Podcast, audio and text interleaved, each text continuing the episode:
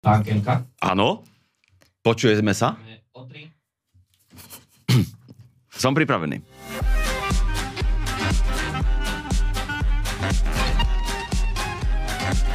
Generálny prokurátor sa údajne dobre pozná s kontroverzným pánom X.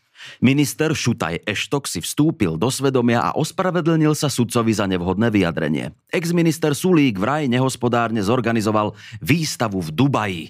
No, tak to sú tri témy. Zuzana, vitaj. Ahoj. Dostal som takú informáciu, že sme údajne najpočúvanejší podcast na aktualitách. Uh, môžeš sa k tomu nejako vyjadriť? Tak to je super si myslím, lebo určite pomáhame, pomáhame šíriť takú antikorupčnú osvetu a na portáli Aktuality sa to aj hodí. No a ja si myslím, že to je hlavne aj výnimočne len a len tvojou zásluhou. To si nemyslí. No ja si to myslím. Skvele moderuješ. Nie, o tom nebudeme diskutovať, je to tvoja zásluha. Zuzana Petková, vítaj. Známy vyšetrovateľ Jan Čurila vypovedal, že týmu NAKA sa podarilo zadokumentovať blízky vzťah medzi generálnym prokurátorom Marošom Žilinkom a kontroverzným poradcom viacerých šéfov SIS Petrom Koščom. Košč, prezývaný aj pán X, je jednou z kľúčových postav vo vojne v polícii. Žilinka si s ním mal podľa Čurilu niekoľkokrát telefonovať. Vyšetrovateľ tak vypovedal v prípade rozuzlenie, kde figuruje ako svedok. No, e, Zuzka, tak od 1 do 10, aké by to bolo zlé, e, keby to bola pravda, podľa teba? 10. Ak by to bola pravda, bolo by to veľmi zlé, lebo generálna prokuratúra môže ovplyvňovať e, trestné konania v, prípade, v prípadoch, kde teda pán Košč mal nejaké svoje záujmy alebo bol dokonca obvinený alebo podozrivý. No dobré, a nepreháňaš to trošku, že e, kto je pán e, Košč, e, že by bol jeho vzťah s pánom Žilinkom taká zlá správa? Pán Košč je podnikateľ, dlho bol známy verejnosti pod prezývkou Pán X, pretože takto sa spomína v jednej z najväčších korupčných kauz slovenských v kauze Gorila. Mm-hmm. Je to podnikateľ, ktorý bol dlho považovaný za takú tajnú šedú eminenciu SIS. Momentálne je obžalovaný, mal podplatiť špeciálneho prokurátora, bývalého špeciálneho prokurátora Dušana Kováčika, mal mu dať podľa obžaloby 50 tisíc za to, že uprace dve kauzy, na ktorých mal práve tento pán Košč záujem. Jedna sa týkala práve jeho a jedna jeho kamaráta z polície. Pán Košč je momentálne na úteku, čiže súd prebieha bez neho a čaká sa na rozsudok. A čo na to pán Žilinka? Pán Žilinka nereagoval, povedal, že sa nebude vyjadrovať k informáciám, ktoré boli zverejnené na internete, pretože táto výpoveď, ktorú, ktorú si na začiatku citoval pána Čurilu, bola zverejnená na internete. Vyjadril sa k tomu ale pán Káľavský, bol to policajt, operatívec, od ktorého mal mať pán Čurila tieto informácie, že teda Žilinka s pánom Koščom sú v blízkom vzťahu. Tento pán Káľavský, ktorý už tiež bol odsúdený v korupčnej kauze a takisto je na úteku, tvrdí, že nič také sa nestalo a že teda on tieto informácie o blízkom vzťahu Žilinku a pána Košča potvrdiť nemôže. Mm-hmm. No, lebo pán Košč má teda viacerých kamarátov medzi vysokými funkcionármi. Uh, vraj sa dobre pozná aj s pánom Tarabom, to je pravda? Je to pravda podľa všetkého. Pán Taraba sa sám vyjadril pre médiá v minulosti, že si napríklad gratulujú k meninám a podobne. Okrem toho mali spolu aj firmu, volala sa Dust Security. Táto firma dlho, dlhé roky zarábala, alebo mala zákazky v štátnej firme inej slovenskej elektrizačnej a prenosovej sústave. Takisto podľa aktualít majú pri sebe v podstate domy, uh-huh. nedaleko seba, teda pán, vila pána Košča je blízko domu, kde má bývať pán Taraba. No dobre, a čo teda znamená to, že sa pán Žilinka možno e, teda pozná s pánom Koščom? Čo to znamená vo výpovedi pána Čurilu? Čo sa teraz bude diať? O, tak celá tá kauza, ktorá sa volá rozuzlenie, sa bude vyšetrovať, pretože pán Čurila vypovedal k tomu, e, že pán Košč mal byť na čele skupiny, ktorá bola strojcom vojny v polícii. Mm-hmm. A e, Cieľom teda tej vojny v policii mala byť diskreditácia vyšetrovateľov, ktorí vyšetrovali korupčné trestné kauzy na najvyšších miestach, vrátane pána Čurilu. A v tejto vojne v polícii samozrejme svoju úlohu zohrávala aj prokuratúra na čele s pánom Žilinkom. Celá táto kauza by sa teraz mala vyšetrovať, či tie podozrenia, ktoré vyslovil pán Čurila, sú dôvodné a či to tak naozaj bolo. No dobre, no tak snáď sa rozuzlenie rozuzli. Držíme palce. Minister vnútra sa verejne ospravedlnil sudcovi Kubišovi, o ktorom povedal, že by mu malo hroziť disciplinárne stíhanie za to, že vraj nezákonne odvolal viceprezidenta policajného zboru. Naďalej je presvedčený, že opatrenie, ktoré sudca vydal, je nezákonné. Uznal však, že jeho správanie bolo nevhodné a dodal, že nechce byť ako bývalá ministerka Mária Kolíková. No tak e, to sa mu podarilo. Určite nie ako ministerka Maria Kolíková. To nie. To, to, to je celá tvoja odpoveď? Má iný účes. Dobre. No, ja som si, prečítal som si tú správu, ale nie som, sa priznám, veľmi z toho mudrejší. Uh, za čo si to pán Eštok uh, sypal popol na hlavu? Pán Eštok od prvého dňa, ako nastúpil do svojej funkcie, začal čistky v policii. Okrem iného odvolal viceprezidenta policajného zboru. Ten sa obrátil na súd, pretože uh, mal za to, že uh, ho odvolal nezákonne a mhm. súd mu dal v podstate za pravdu, pretože uh, nariadil pánovi Eštokovi, že ho má náspäť uh, zobrať do práce. Pánovi Eštokovi sa toto rozhodnutie súdu nepáčilo a uh, Nekritizoval ho spôsobom, ktorý je prípustný, ale rovno zautočil na sudcu a vyhrážal sa mu trestným stíhaním. No dobre, a prečo by to pán Eštok nemohol vytknúť, keď to tak cíti?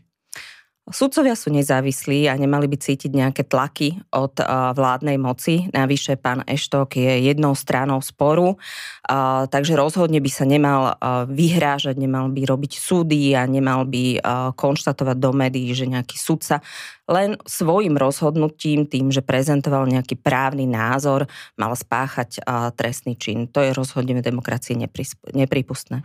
Dobre, a môžeme si povedať, že aký je e, ideálny vzťah medzi ministrom vnútra a sudcami? Ideálne by nemal e, komentovať e, rozhodnutia súdov, mal by ich zobrať na vedomie a mal by ich rešpektovať ako každý iný občan. Dobre, no a ty si myslíš osobne, Zuzka, že to pána ministra úprimne mrzí alebo podľahol nejakému tlaku a kritike? Chcela by som veriť, že to pána ministra úprimne mrzí a naozaj si vstúpil do svedomia, mm-hmm. ale naozaj e, to, čo spravil, bolo už tak cez čiaru, e, že ho kritizovali aj z vlastných radov. Hneď na to zasadala súdna rada, ktorá sa mala e, k tomuto vyjadriť. Bola zvolaná schôdza, kde pána Eštoka išli odvolávať. Myslím si, že nechcel dať dôvod na to, aby vlastne voči nemu nejako začali iné inštitúcie alebo nezávislé orgány konať. Ministerstvo hospodárstva pod vedením Richarda Sulíka pri príprave a organizácii Svetovej výstavy Expo v Dubaji viackrát zlyhalo. Tvrdí to najvyšší kontrolný úrad, ktorý bývalého ministra obvinil z toho, že 634 tisíc eur zo štátneho rozpočtu bolo použitých nehospodárne. Celkové náklady na výstavu sa vyšplhali na takmer 11 miliónov eur. Z rozpočtu rezortu hospodárstva išlo takmer 8 miliónov. Ex-minister Sulík sa bráni, že organizácia prebehla v poriadku, a výstava mala pre Slovensko veľký zmysel. No, tak teraz len, aby sme boli teda na čistom, uh, hovoríme o akcii, kde sa teda mal vypiť celý bar, áno? Áno, to bola tá žúrka. Uh-huh, uh-huh. No dobre, a čo teda presne pán Sulík urobil podľa Najvyššieho kontrolného úradu zle? Je samozrejme dobré, že Slovensko chodí reprezentovať na takéto výstavy, ako je Expo v Dubaji, mm-hmm. ale malo by to byť naozaj hospodárne a efektívne, najmä teda, keď to organizuje ministerstvo hospodárstva. Podľa Najvyššieho kontrolného úradu to však hospodárne nebolo, pretože sa neefektívne z rozpočtu minulo vyše 600 tisíc eur. Skrátka sa tieto peniaze podľa NKU porozhadzovali. No dobre, ale pán Sulík teda tvrdí, že to tak nie je. Tak komu mám veriť? E, e tak ma teda obabrali, alebo ma neobabrali? Ja by som verila Najvyššiemu kontrolnému úradu, pretože je to nezávislý orgán, ktorý už aj v minulosti ukázal, že jeho zistenia boli na mieste, už aj v minulosti ukázal, že nie je pod žiadnym politickým tlakom, že pristupuje rovnako ku každej politickej garnitúre, ku každej vláde a navyše to nebol len NKU, ale aj minister hospodárstva, pán Hírman, ktorý nastúpil po Sulíkovi ešte za bývalej vlády, ktorý uh-huh. podal trestné oznámenia v súvislosti s tým, že tam mali byť peniaze použité na veci, na ktoré sa míňali na veci, na ktoré podľa teda pána Hirmana ísť nemali. No dobré, a kto dal podnet na e, Najvyšší kontrolný úrad, aby to celé preveril? Najvyšší kontrolný úrad môže konať aj sám, keď vidí alebo sa v médiách spomína nejaká informácia, že malo dôjsť k plýtvaniu štátnych peňazí. Takto začal konať po správach, ktoré vyšli v médiách a, zistil teda to, čo je konštatované v správe. Napríklad, že okolo 400 tisíc eur vytkol, že bolo zle použitých v reštaurácie Takeaway a podobne. Uh, a je to vôbec akože dôveryhodná inštitúcia, lebo ja som počul, že, uh, že do nej mierí aj pán Kotlár a on je známy teda z takej tej konšpiračnej televízie, televízie Slovan. Áno, doteraz to bola dôveryhodná inštitúcia. Uvidíme, aké renomé bude mať, keď tam pán Kotlar e, nastúpi. E, držala si táto inštitúcia naozaj veľkú úroveň. Uh, hoci teda predsedu volí parlament, uh, doterajší predseda pán Andráši ani jeho predchodca pán Mitrik nešiel po ruke žiadnemu politikovi.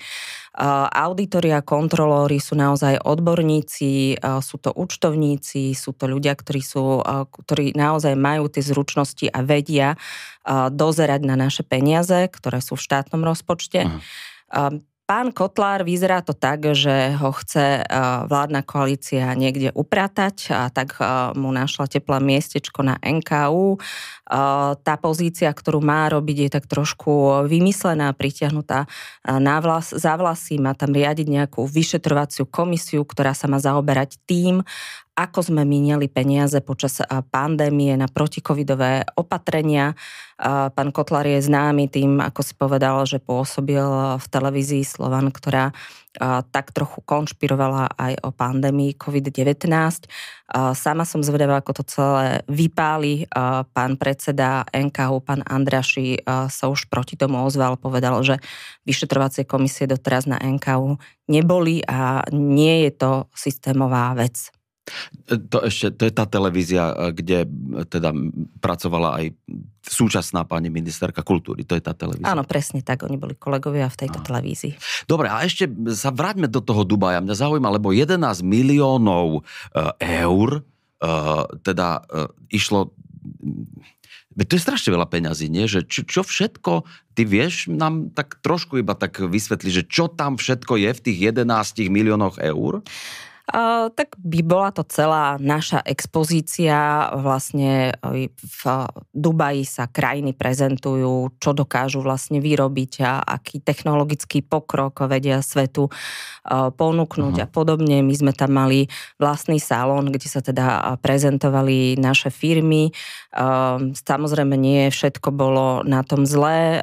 Aj ako si hovoril pán Sulik sa bráni, že to skôr boli nejaké len účtovné pochybenia v účtovných účtovníctve, že to neboli vyhodené peniaze. Uvidíme, aké budú závery vyšetrovania, pretože, ako som spomínala, venuje sa tomu aj policia a prokuratúra. Na druhej strane pán Sulík spomína, že ten salón navštívilo 600 tisíc návštevníkov alebo takto nejako 100 tisíce návštevníkov, ktoré sa mohli oboznámiť s našou krajinou, s tým, čo vlastne na Slovensku vyrábame, takže určite to má zmysel tam uh-huh, chodiť uh-huh. a, a ukázať, e, čo Slováci vedia, uh-huh. ale naozaj uh, musí, musí tam byť tá hodnota za peniaze. Tak možno, že budúci rok tam bude, že tam ukážeme nejaké nové národné jedlo.